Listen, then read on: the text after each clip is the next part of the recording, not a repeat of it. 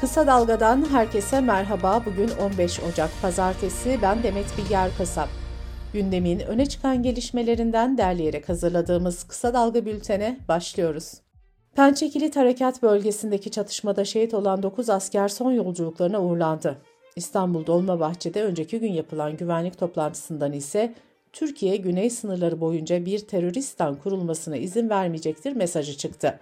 Cumhurbaşkanı Erdoğan güvenlik toplantısı öncesinde MHP lideri Devlet Bahçeli'nin yanı sıra İyi Parti lideri Meral Akşener'le de telefonda görüştü. CHP Genel Başkanı Özgür Özel de şu açıklamayı yaptı. Biz evlatlarımızın kanı yerde kalmasın demek yerine kanları akmasın diyoruz. Konforlu, kaloriferli evlerinden tweet atmakla olmuyor. Eksi 14 derecede can veriyor o çocuklar.'' Milli Eğitim Bakanlığı'nın aldığı karar üzerine bugün okullarda bayrak töreni öncesinde bir dakikalık saygı duruşunda bulunulacak.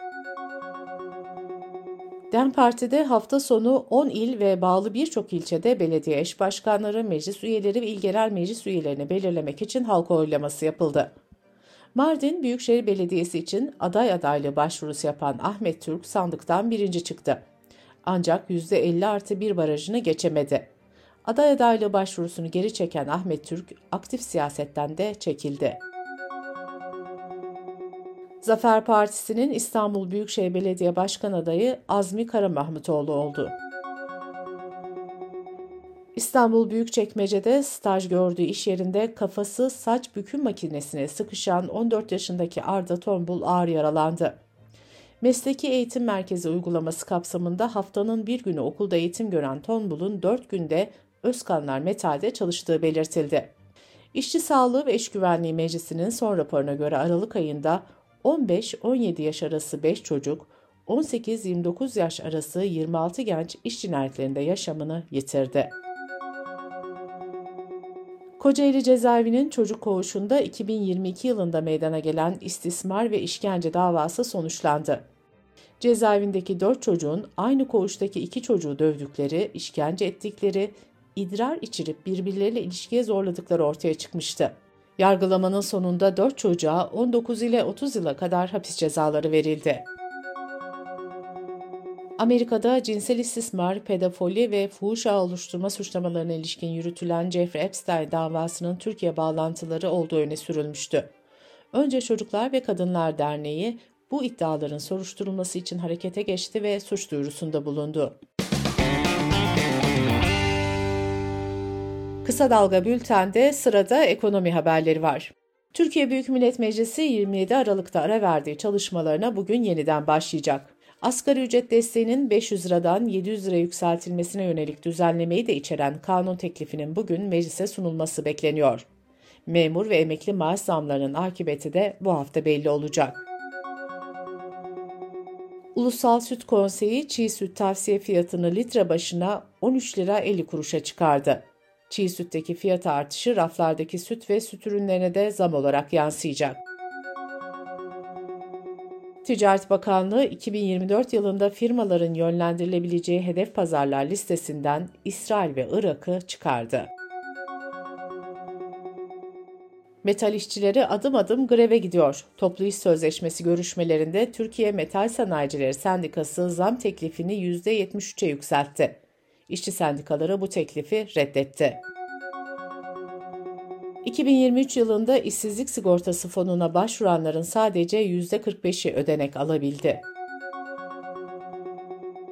Uluslararası Kredi Derecelendirme Kuruluşu Moody's, 12 Ocak Cuma gecesi Türkiye'nin kredi notu görünümünü durağından pozitife çevirdi.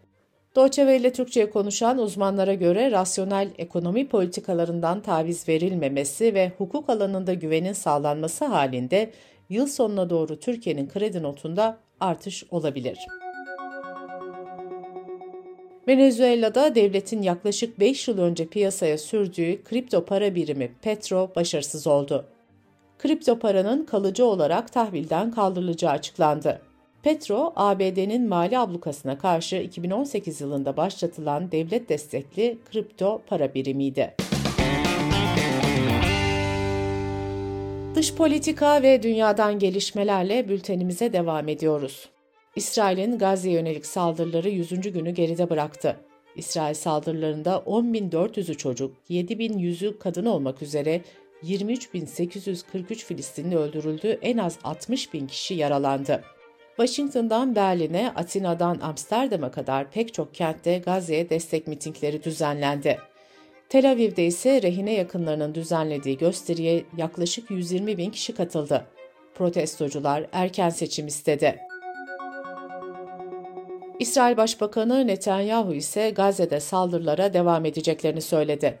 Çatışmalarda bugüne kadar 1500'den fazla İsrail'in hayatını kaybettiği belirtildi. Uluslararası Ceza Mahkemesi Gazze'de gazetecilere yönelik işlenen savaş suçlarının incelenmesine karar verdi.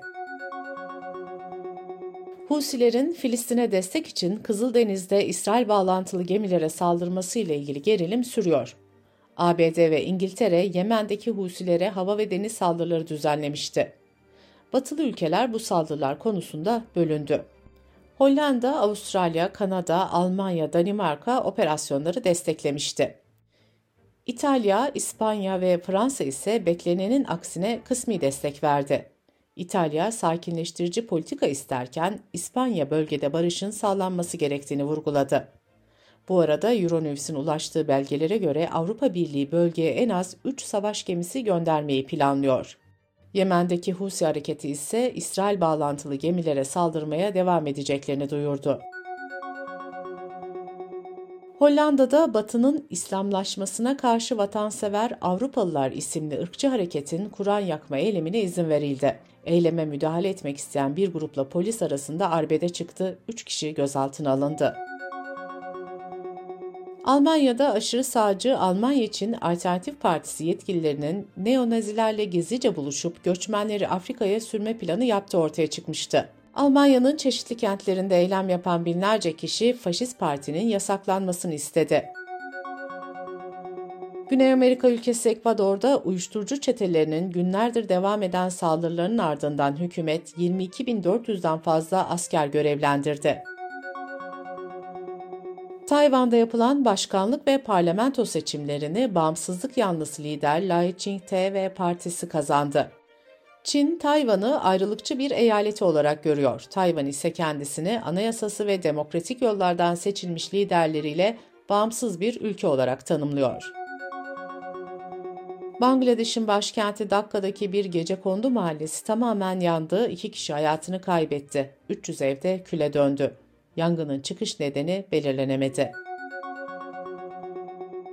Amerika'da geçtiğimiz günlerde havadayken bir parçası kopan Boeing 737 MAX 9 tipi uçaklara sefer yasağı getirildi.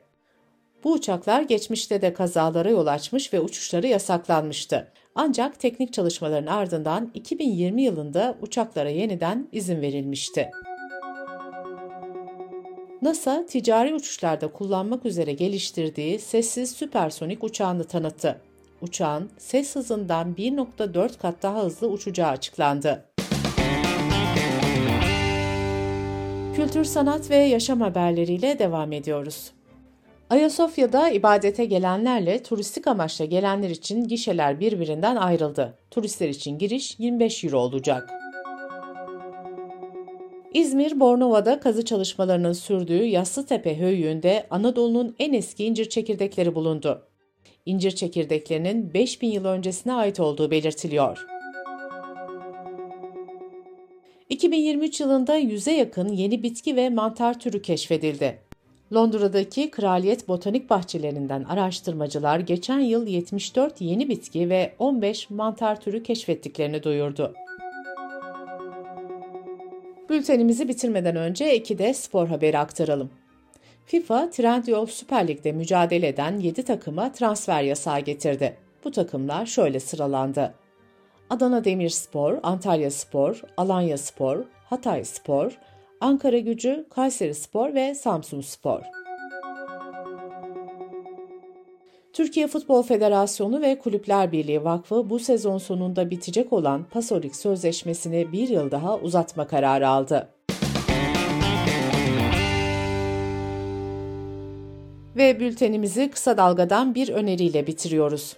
Gazeteci İbrahim Ekinci'nin bir haftanın ekonomi gündemini yorumladığı podcast'ini kısa dalga.net adresimizden ve podcast platformlarından dinleyebilirsiniz.